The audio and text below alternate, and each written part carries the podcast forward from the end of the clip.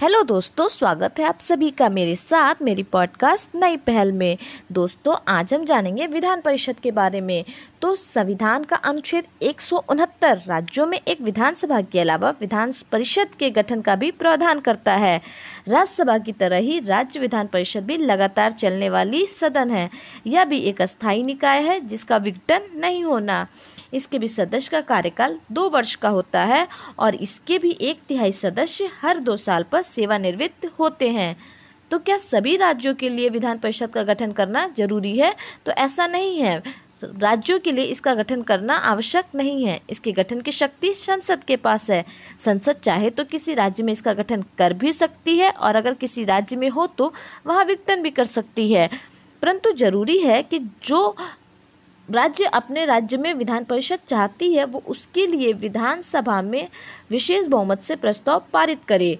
अब जानते हैं कि विशेष बहुमत का मतलब क्या होता है? तो विशेष बहुमत का मतलब होता है कि विधानसभा के लिए निर्वाचित कुल सदस्यों का बहुमत और विधानसभा में उपस्थित व मतदान करने वाले सदस्यों के कम से कम दो तिहाई सदस्यों का बहुमत।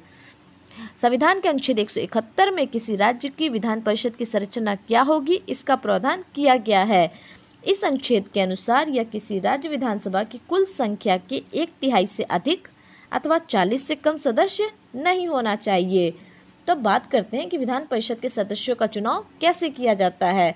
तो इसमें एक बटा तीन सदस्य राज्य के विधायकों द्वारा, एक बटा तीन सदस्य अस्थायी निकायों द्वारा, एक बटा बारह सदस्य तीन साल से अधिक पढ़ा रहे शिक्षकों द्वारा और एक बटा बारह सदस्य तीन साल से राज्य में रह रहे ग्रेजुएट द्वारा।